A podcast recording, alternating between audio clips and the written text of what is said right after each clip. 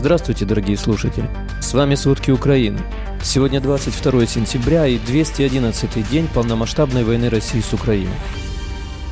Чем обернулись антивоенные протесты в России? В российских компаниях составляют списки сотрудников, лояльных и нелояльных к войне. Мобилизация в России позволяет призвать до 1 миллиона человек. Обо всем подробней.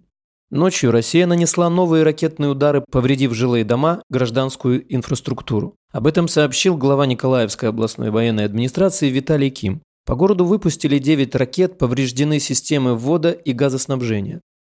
На Донеччине продолжают гибнуть украинцы. Председатель Донецкой областной военной администрации Павел Кириленко сообщил, что за минувшие сутки в области от обстрелов оккупантов погибли пять мирных жителей. По его словам, два человека погибли в Курахово, один в Бахмуте, один в Авдеевке и один в Карловке. Еще 12 человек получили ранения. Один человек погиб и еще два получили ранения в результате вчерашнего обстрела россиянами Днепропетровщины. Такую информацию сообщил глава Днепропетровской областной военной администрации Валентин Резниченко. На месте обстрелов работают спасатели и полиция. По состоянию на вечер 21 сентября на кладбище в Изюме, которое образовалось во время оккупации города российской армией, эксгумировали тела 320 гражданских и 18 военных ВСУ. Напомним, на кладбище обнаружили 445 могил. В некоторых из них похоронены от двух до четырех человек одновременно. По словам главы райадминистрации Степана Масельского, погибших во время оккупации в Изюмском районе могут быть тысячи. Он уточнил, что каждый день у подъездов домов и по посадкам находят закопанных людей. Вчера в рамках обмена с российской стороной удалось освободить 215 украинских защитников. Среди освобожденных защитники Азовстали, в частности Николай Кущ и Константин Никитенко, которых российские силы хотели казнить. Президент Владимир Зеленский сообщил, что согласно договоренностям, пятеро освобожденных командиров Азова будут находиться в Турции до конца войны. Также Украина в знак благодарности за помощь освободила из плена России пятерых гражданских Великобритании, двух США, граждан Марокко, Швеции и Хорватии. Спасибо за содействие Саудовской Аравии. Зеленский отметил, что Украина помнит обо всех, кто находится в российском плену, и сделает все для их спасения. В качестве обменного фонда России вернули кума президента России Виктора Медведчука и 55 российских военных.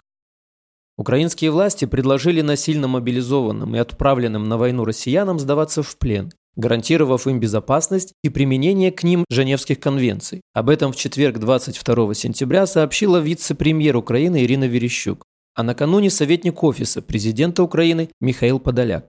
Сдавшихся в плен россиян могут обменять на украинцев, добавила Верещук. Однако, если вы не захотите возвращаться в Россию, то согласно Женевским конвенциям и по законам Украины, вас никто не будет передавать в Россию против вашей воли, подчеркнула она. Российский президент Владимир Путин 21 сентября объявил о начале в стране частичной мобилизации. По его словам, призываться будут только граждане, состоящие в запасе. Прежде всего те, кто продолжил службу в армии, имеет определенные военно-учетные специальности и соответствующий опыт. При этом в указе о мобилизации не были указаны критерии и принципы призыва. Министр обороны Сергей Шойгу заявил, что будут призваны 300 тысяч резервистов. Новая газета «Европа» сообщает, что засекреченный пункт указа о мобилизации позволяет Минобороны призвать до 1 миллиона человек.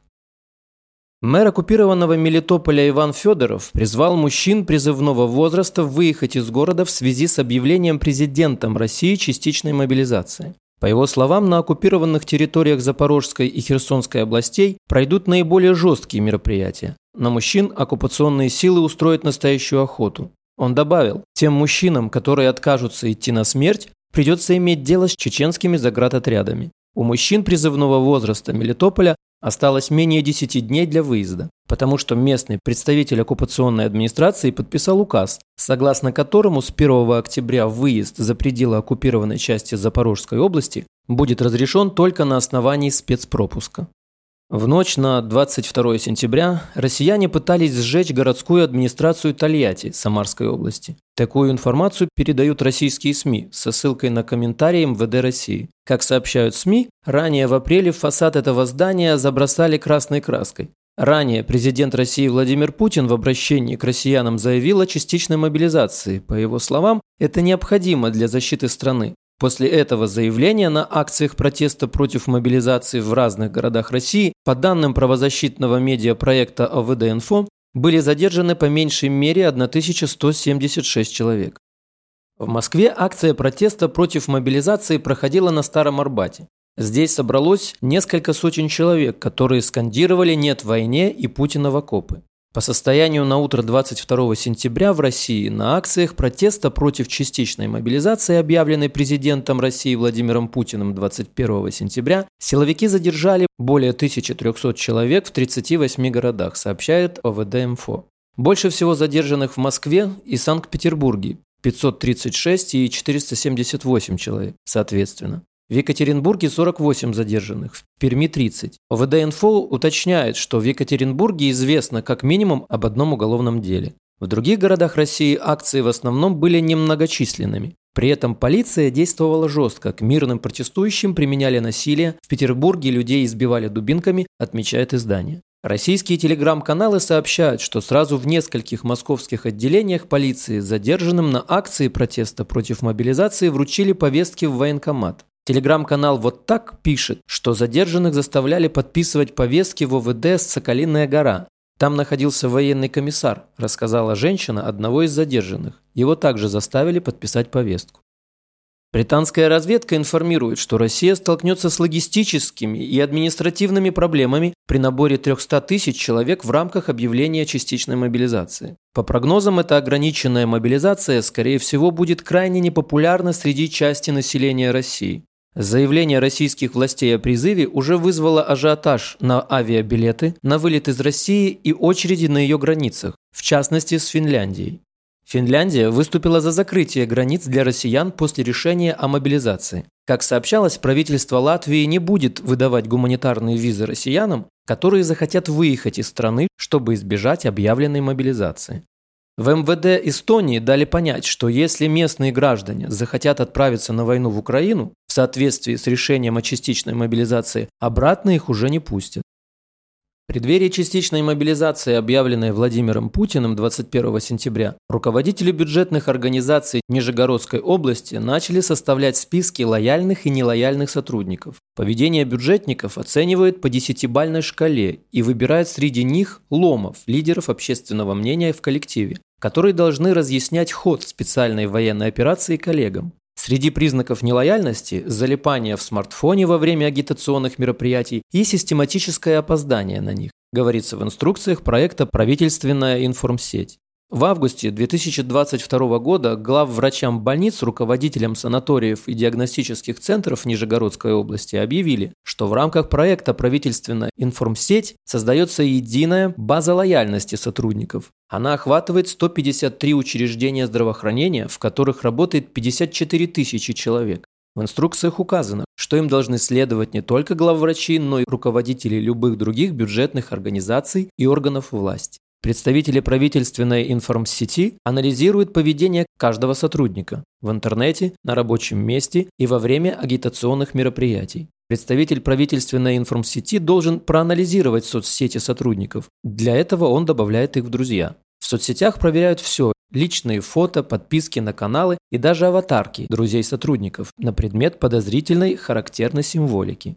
Под колпаком и личные аккаунты сотрудников в мессенджерах. Их сообщения ищут в антироссийских группах. Собрав всю информацию о сотрудниках, их поведение анализируют по десятибальной шкале. С нелояльными сотрудниками предлагается проводить индивидуальные разъяснительные мероприятия, а затем снова оценивать их поведение по десятибальной шкале. Министры иностранных дел ЕС договорились подготовить новые санкции против России и увеличить поставки оружия Украине. Об этом сообщает Рейтерс со ссылкой на главу внешней политики ЕС Жозепа Барреля. Министры иностранных дел 27 стран блока находятся в Нью-Йорке на ежегодном собрании мировых лидеров в ООН. Барель отказался сообщить дальнейшие подробности о типе санкций или военной поддержки, но сказал, что, по его мнению, в блоке будет единодушная поддержка новых мер.